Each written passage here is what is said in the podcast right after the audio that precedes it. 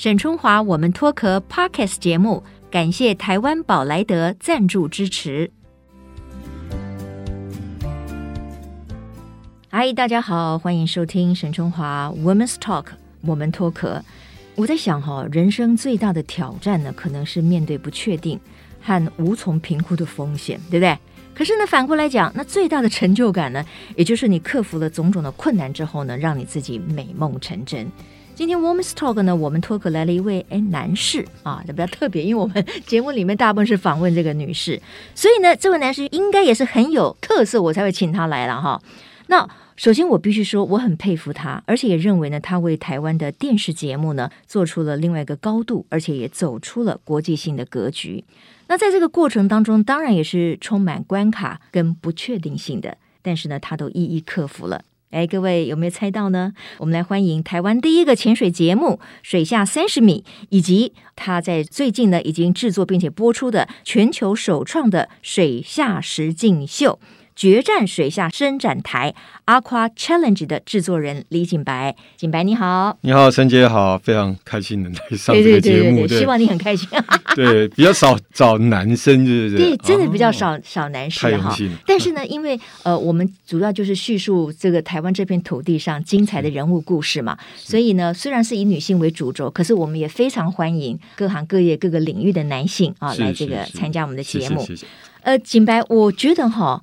我第一次看到那个水下三十米的时候，我就觉得哇，天哪！这样的节目，第一个难拍，第二个一定成本很高，第三个哪有这么多的人愿意承担这么高的风险去做这样的节目？所以对我来讲，水下三十米，不要说三十米了，水下两三米，对我来说就是一个不一样的世界哈。嗯，你怎么会想到要去做这个节目呢？其实我自己一开始做呃行脚节目做很多年，嗯、然后。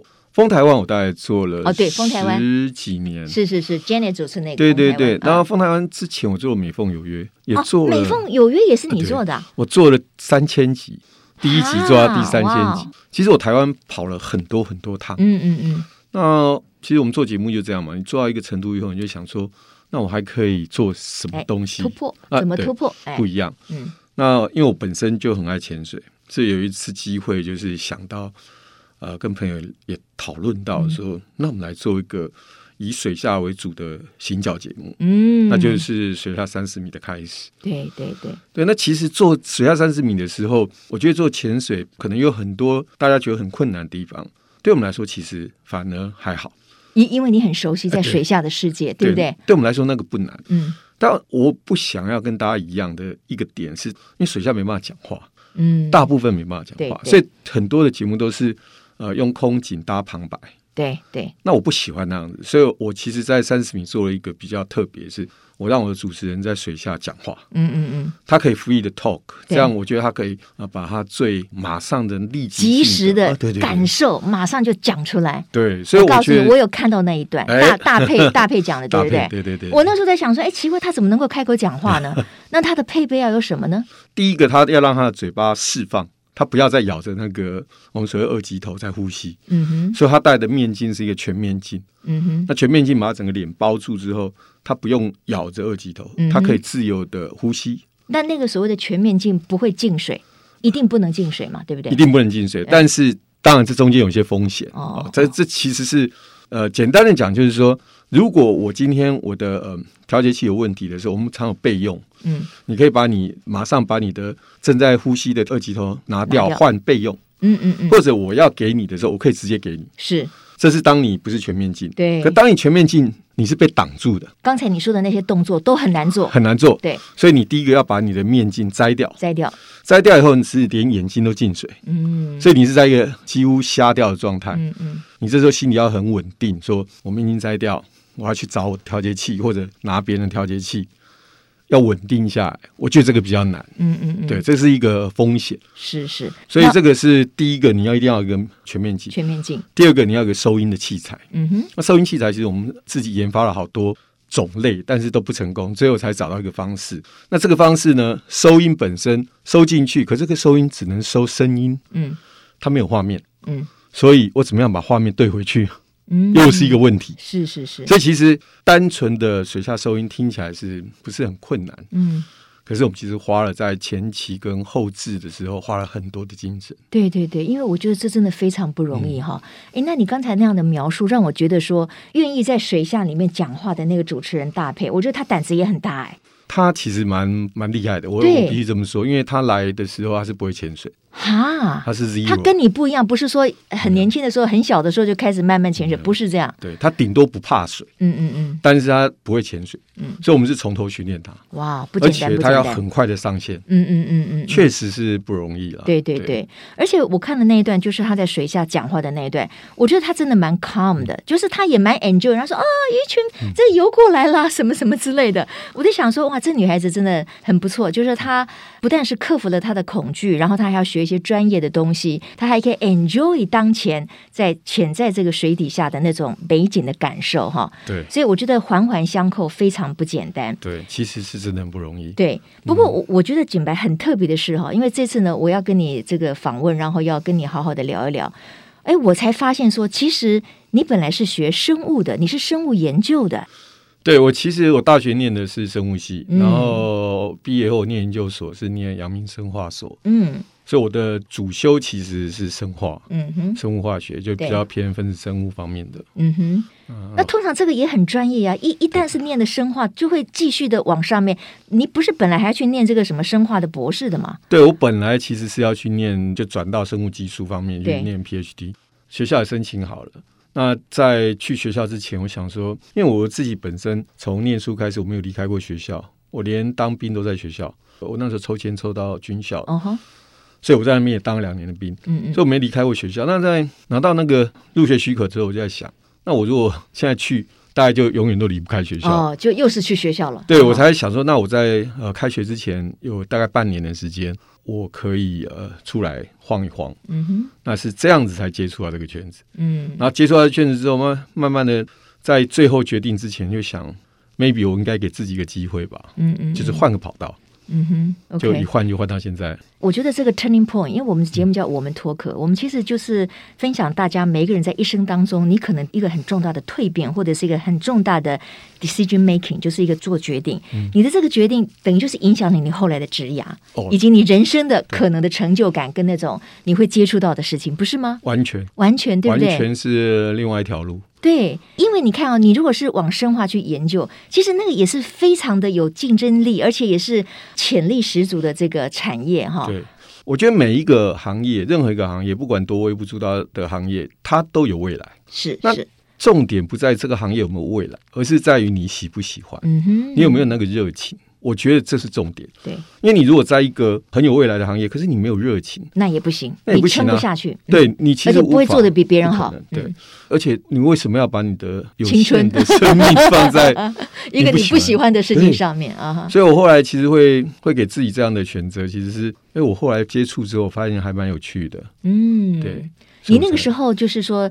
决定利用那半年去做一些不同的事情。你到底你做了什么？一开始，我一开始其实为什么会认识我们共同的朋友崔姐，就是在那段时间。哦，崔长华，崔制作人。那时候他在做这个嗯绕地球跑。是是是。然后里面有一位主持人是嘉勋，哦，嘉勋谢嘉勋呀，我都认识。对，那我那时候呃帮他做一些 member 的事，他那时候出了书嘛，做 member。后来台北之音刚开，然后我就去帮他做广播。嗯。然后做广播之后，又接触到电视，嗯，所以其实是这样一路过来，然后才让自己重新思索这件事。所以呢，这位李景白先生呢，就一脚呢从这个生生化的这个研究呢，踏进了传播圈，对，踏进了电视圈，而且他做的居然成绩斐然，这个非常不容易。所以有有一件事情我看了以后，我也真的笑了出来，因为有一次你的母校阳明医学院请你去演讲，就那个讲题叫做“如何学非所用”，对不对？对。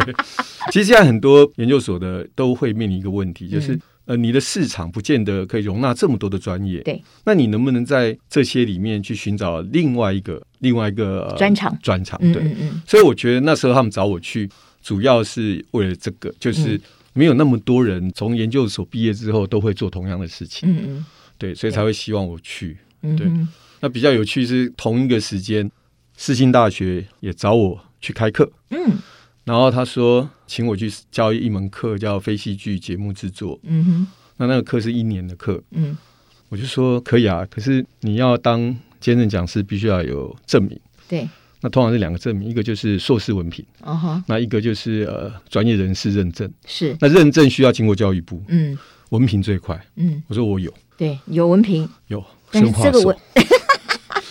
文凭的主修是生化所，所以我后来去呃世新大学教书，我教到现在已经十二年了。哦，现在还在教吗？现在在教。哦，那不简单，那也是一个传承，我觉得也非常棒。对，我我一直希望做这件事啊。然后，所以我去私信教书的文凭是阳明生化所的文凭。嗯嗯嗯 OK，好。不过我我觉得，因为你在真正的这个传播业界，你做出你的成绩了，所以现在其实有很多的大学的相关科系，它也非常 honor 这个所谓的业师。啊，这就是一种经验的传承，是非常重要的哈。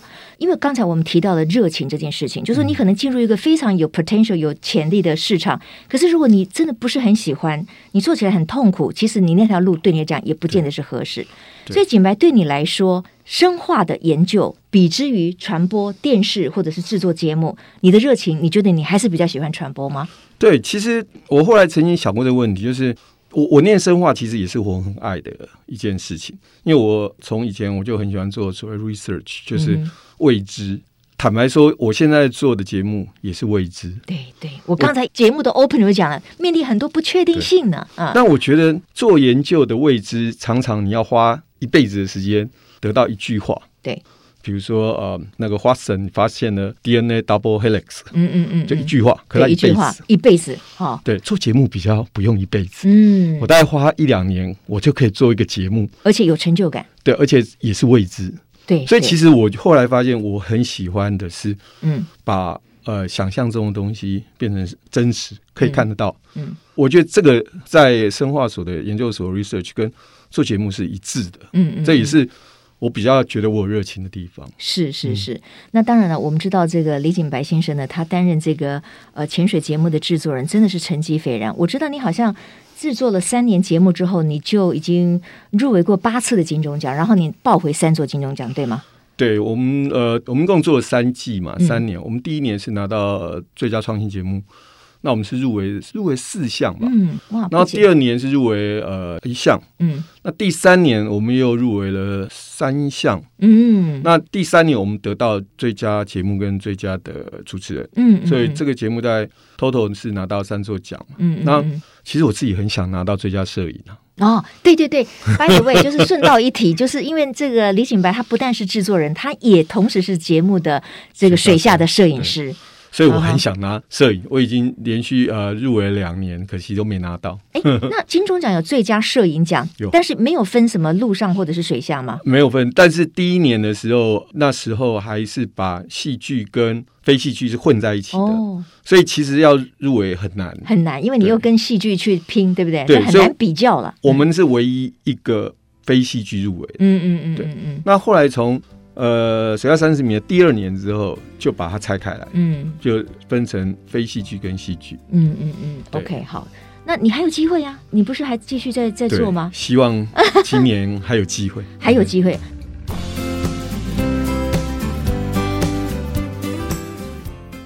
所以呢，接下来我就要跟这个景白的请教他的。我觉得他在最近哈花了很多的时间、很多的研究，同时也花了很多的钱，所制作出来的这一个，应该是全球首创的一个水下实境秀哈。这节目名称呢就叫做《决战水下伸展台 Aqua Challenge》。这个节目我觉得真的太了不得了哈！你要不要讲一讲为什么你肯去自筹这么高的这个制作费？好像你筹了五千万呢、啊？嗯啊、哦，那个。因为这次文化部是有补助了，他、嗯、补助了我一千六百万、嗯，那其他的部分就是我们自自己要去弄啊哈。对，我们自筹应该 total 加起来应该是差不多三千万，两千到三千之间呢。嗯嗯嗯。对，所以我说卖了一栋房子去，而且要在台北的房子 去。哦，所以你你是不是真的卖了房子啊？就是跟银行借贷啊。叫借贷借贷、，OK，好，押了自己的房子哈。对，所以这个这个赌注是蛮大的了哈。是蛮大，然后也很多人问我说：“你为什么要做？”其实一般我们在这一行久了以后，嗯，单纯的制作是不太会做这件事，因为你就赚制作费嘛。是是。那我自己是觉得，我常常会问自己说：“那我有没有理由不要做？”就你好不容易发展一个全球没有人做过的东西，嗯嗯，那好像没有理由不做，嗯哼，只因为你可能经费不足，嗯，就我觉得这个，就我们做节目不就是希望要做一个没人做过的吗？是。那我现在好不容易发展一个全球没有人做过，还不是只有台湾没有人做过。对对。结果我告诉自己说：“哦，我现在没钱，我不想做，或者我不想要花自己的钱。”所以我不想做，我觉得这个我很难说服自己。OK，好，景白，那是因为是你，因为你觉得你很难说服自己，因为你对于创新的东西，你对于好不容易发展出来原创的东西，你非常有热情。嗯、可是，也许换做另外一个制作群好了，他可能会想到很多现实面的问题，比如说这本钱如何筹措得到，筹措得到了以后，他要如何回收？更不要说在制作节目的过程当中，他面临更高的风险，而且还有很多人，模特儿啦，其他来自世界各地的摄影师啊，他们的人身安全。嗯、所以有些人他如果想到这些比较负面或者是可能的风险，他当然可以打退堂鼓啊。确实，但李景白不一样，他就觉得说，哎，我都已经走到这步田地了，我不能因为我没有钱就不做啊。所以这就是我想，就是你成功的地方。嗯、那我我觉得我必须说哈，因为我在电视圈也这么多年。我觉得我真的也很高兴看到，就是说台湾有制作人哈，有团队哈，愿意去开创一个全球的原创的一个原型，而且克服这么多的困难去做的一个节目哈。我想这些就是我觉得在我们脱壳里面，我非常希望能够访问到李景白，把他的经验分享给大家。好，那我们再回到那个决战学校伸展台哈，这个节目。事实上，它是一个水下的实境秀，是对不对？然后你有一个很特别的一个呃节目的原创，这个你来说好了。你在节目原创包括什么 model 啦，那些摄影师，你要经过全球海选，这很难呢。嗯、对，我们节目其实我觉得比较全球原创，第一个当然就是在水下，所有事情在水下发生。那第二个，其实我们是创造一个另外一件事情，是把单一作品做两种层级。一般我们照相，比如说我拍照。这个照片就是一个成绩，对。可是我把它拆开来，嗯、我认为模特儿跟摄影师是两个成绩。哦，就是我这张照片，你模特的表现跟摄影师的表现应该是分开的。嗯，那这创造了实境秀里面一个元素，就是冲突的元素。嗯嗯嗯，你该怎么选这张照片？嗯、你该怎么配合？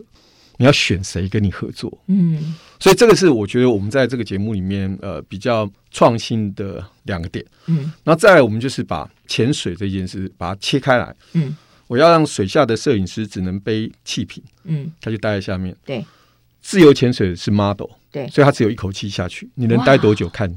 对，所以这时候又创造另外一件事，其实潜水的人如果没有很能潜，摄影师再厉害都没有用。是，所以你必须要是 teamwork。所以这几个其实是。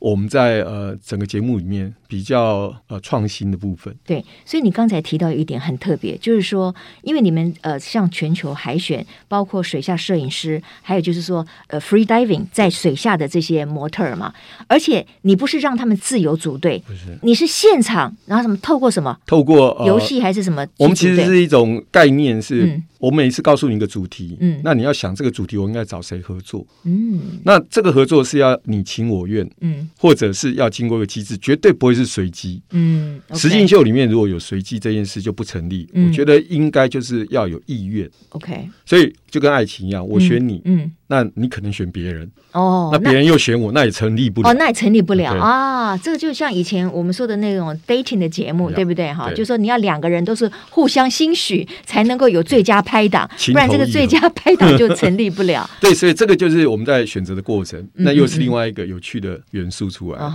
我我这一次选你这个主题，我也许你适合，可能你可能很厉害，可是我很弱，嗯嗯嗯，那这就又创造实境元素，是对。其实这个是我们在节目里面一直在努力呈现，就不要只是潜水这件事，嗯，潜水是一个工具，人性的表现。是节目里面很重要的元素。OK，、嗯、所以这个节目的一开始就是说，到底是由谁哪一位 model 配上了哪一位谁家的摄影师，也是透过你刚才说的那样的一个机制产生。那这个就是一个实境秀了嘛，对不对？因为大家也都是想要赢呐、啊，所以他也会根据他自己的判断，他跟谁在这个主题下面可能是最好的一个合作，他自己去选嘛，而且要互选才会成立嘛。对，就是你选，人家也要愿意。哦、对对对，哎，那这个就是一个我觉得非常独特的。呃，一个节目里面的原创。那刚才我们提到了，就是说，你这一次的这个实境秀里面，哈，包括摄影师，包括 model，是跟全球去海选。那你怎么告知呢？我觉得这个光是在做行销啦等等的选材上面，就是一个很大的工程，哎。对，其实我们在三十米呢，也因为三十米我们经营了很久了。对。所以在呃整个潜水圈知名度不错，哦，有知名度了，对。对，然后呃也扩及到海外的某些地方，没有那么多，嗯、但是我们大概比较集中在香港、新加坡、马来西亚，啊、嗯哦，跟菲律宾这几个地方，有些我们的粉丝也是在那边。潜水摄影圈不大，嗯，那我要找的人通通是专业人士，对对，我不可能找一个非专业，因为这风险太高，太太高，对对，所以其实我是透过我们的三十米先发散消息。然后再去结合其他的、嗯、呃潜水社团，对，跟粉丝团把相关的就一个拉一个，哎，整个散出去，合理合理，这样这样就对了。嗯、对我我不会透过一般的管道，嗯、因为一般管道 reach 不到这些人，没有错，没有错啊哈。所以我们这样去 reach 这些人之后，再回过头，我们先用，因为刚好在疫情。那我们先用网络筛选，网络视讯筛选。嗯哼，筛选之后呢，我们会每个都 interview。那台湾的就会到我们的 studio interview。interview 之后，我们去确认他是不是我们要的人。嗯哼，然后最后才让他们进来。嗯哼，对。那这个节目其实我们还有一个目的，就是我不知道，呃，沈姐知不知道，台湾的电视圈、非戏剧圈，大家已经应该有四五十年以上了吧？对不对？嗯哼哼，我们没有卖过一个 format 出去。哦，零没有原创的节目的 format，format，OK，不像那个韩国人一天到晚卖他们的这个 format，对不对？就像 Voice，什么爸爸，什么去哪里啊，什么诸如此类的。台湾是零，嗯，那我其实很希望我们能破这个零，嗯，不要台湾自己做东西，永远都 copy 别人的，或者是旧的概念。对，就是你 format 走不出去，那 format 是台湾的非戏剧的市场很重要很重要的一块。是是是，我们可以想。中国好声音 The Voice，它卖了几十个国家，嗯，它那个 original 的版权卖出去几次，那个价值就降，就下降。可是它 format 被 copy 到各个国家，嗯、它的价值是一直在成长。它是可以收那个 format 的原创的这个所谓的版权费，是诸如此类的。所以 format 是一个很重要的事情，所以。嗯我们在这节目，我希望创造一个独特的 format，看能不能尝试着打破这个底。嗯，那所以我们其实这整个节目，我们用一个英语作为主要发音，是的原因就是我希望能够更 reach 国际市场。嗯哼，嗯哼。那当然，很多我们来参赛的人，他如果是只会讲中文，嗯，那我们就让他讲中文，就变成一个呃所谓的自然语的概念。是是。但是主持人都是英文。嗯嗯嗯。对，嗯。所以我们也找了很多的国外的人进来。对，那是因为疫情，所以才少了几个，不然的话，其实应该更多。嗯、OK，好，哎，刚才你说到的那个节目的原型，那个 format 的这个概念，我觉得很棒，因为对于台湾的影视圈或者是呃我们的传播事业、娱乐事业来讲，其实这个部分真的就像你说的，比较少被关注跟发扬光大。到现在，我们如果卖出零个 format 的话，其实非常的可惜。那我就不懂这个 format 要怎么卖。首先，当你开创了这个节目原型，然后你做出来给人家看到，你第一个做了。你可能就是被认可，还是说你需要去申请某一个节目原型的专利吗？或者是注册吗？或者是什么呢？其实简单说，format 就好像一个加盟，嗯，就你这个节目的这个形态，我们如果要加盟一个店，它一定有几个原则，就是这家店要成功，嗯，它不能这家店开了不成功，你不会想加盟。所以第一个这家店，那第二个这家店要独特，我很难模仿它，嗯，所以我们其实在做就是。第一个，我必须要产生一个独特性。那这个独特性出来之后呢，第二个就是我要被市场验证，嗯，验证市场是接受它的，嗯。那第三个就是你这个节目有看不出来的细节，嗯，你不能我一眼看完我就会做，哦，那就也没价值了，那也没什么价值，因为人家就 copy 走了嘛。对，我只要在中间稍微把环节拉掉一个，嗯，就跟你不一样，嗯嗯嗯嗯嗯。所以它真正的困难点是在于你的独特性。当人家 copy 你的时候，人家会觉得说你是 copy 他的。嗯嗯嗯。第二个是你的执行细节。我常常会跟学生举一个例子，就是比如说《The Voice》里面《好声音》里面那个椅子，那个椅子转，你可能觉得很简单。对。可是你要想，那个椅子转，如果是瞬间转跟瞬间停，坐在上面的人不会稳。嗯嗯嗯。所以它的转是不是应该要更 smooth？嗯，对。第二个，为什么那个椅子是包覆的？嗯，跟赛车一样哦，就是让你怕怕转的时候被飞出去吗？哎、你坐的会更稳。然后第二个，帮你包住，你比较看不到旁边。嗯，所以其实我我会举这个例子，其实这个就是细节，这就是细节。你不能随便拿一张椅子，然后就放在那边，然后就转过去就好了。对，所以魔鬼藏在细节里，就是这样子。对，那这个节目其实呃很多细节，很多细节，而且很多专业的东西。哎，但是我我就是挑战一下，就是说，那如果有别的国家或者是说别的制作单位，他看了你的这个节目以后，他觉得 OK，我也认识很多潜水员，我也有很多会 free diving 的这个漂亮的模特儿，他就自己去做一个看起来类似的，可是他完全没有跟你沟通，那这样子。有何不可吗？可以，就是回到一个，就是说，他一定要修正某些地方。嗯，他如果完全一模一样，其实就会回来所谓抄袭的问题嘛。对，那第二抄袭也是要罚钱的吗？这个其实是很 tricky 的事情。其实，嗯，早些年也有发生过这些事情，有欸有欸，跨海过来的，对对。但这个很难成立，所以我才说，你一开始如果你开发了这个原型，你是不是需要去做某一种的验证、申请或者是什么之类的呢？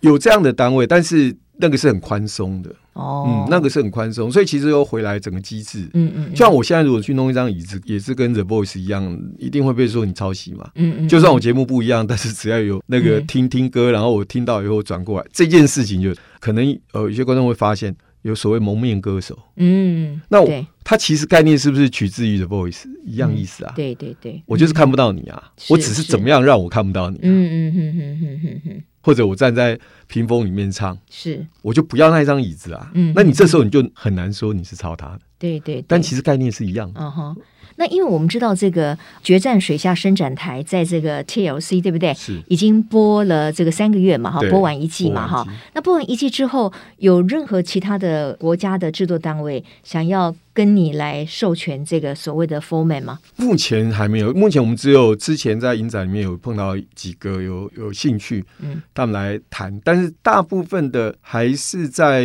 版权，嗯，就是播映版权。哦，播映版权。所以我们现在其实，我们这一年我们也花了一些时间跟跟经费，现在就去投一些影展的比赛，嗯，哦，比如说像我们去投艾美的 International 啊，嗯哼，啊，或者我们去投纽约的影展的比赛。就是我们在非戏剧这一块，看能不能有些成绩。对，因为其实台湾因为没有是零，所以在国外对台湾的综艺就非戏剧这一块，其实是没有什么信心的。对，他不太会去关注你这一点。嗯、我觉得这个对我们有点吃亏。是，就是说你本身没有建立这种信赖度或者这种品牌形象，人家就会想说啊，那你们这个地方出来的所谓原创节目，应该也不会多厉害。这个对我们其实很吃亏啊哈。所以你现在看在影展里面，如果他是 Korea 嗯的非戏剧 non-fiction 的，然后是呃 reality show，哎嗯。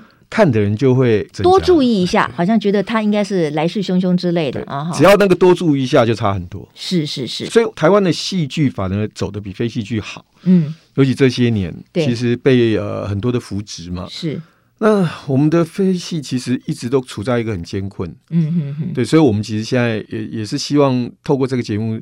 看能不能尝试着走出另外一条路了。嗯嗯，那当然这不会是唯一的一个节目这样走。我是觉得，像我现在还在规划其他的，也是类似这样的概念。嗯，也许它不是潜水，但是我觉得一样是往 format 的概念去走。嗯，我觉得台湾一定要打破这个零啊！你没有打破这个零，其实我觉得飞戏剧都会很辛苦。嗯嗯嗯。对，确实哈，台湾的非戏剧类的节目呢，当然相对比较辛苦。可是我觉得这也正是景白你现在做的这件事情一个非常重要的一个开始跟开端。希望希望能够有一些成效啊哈。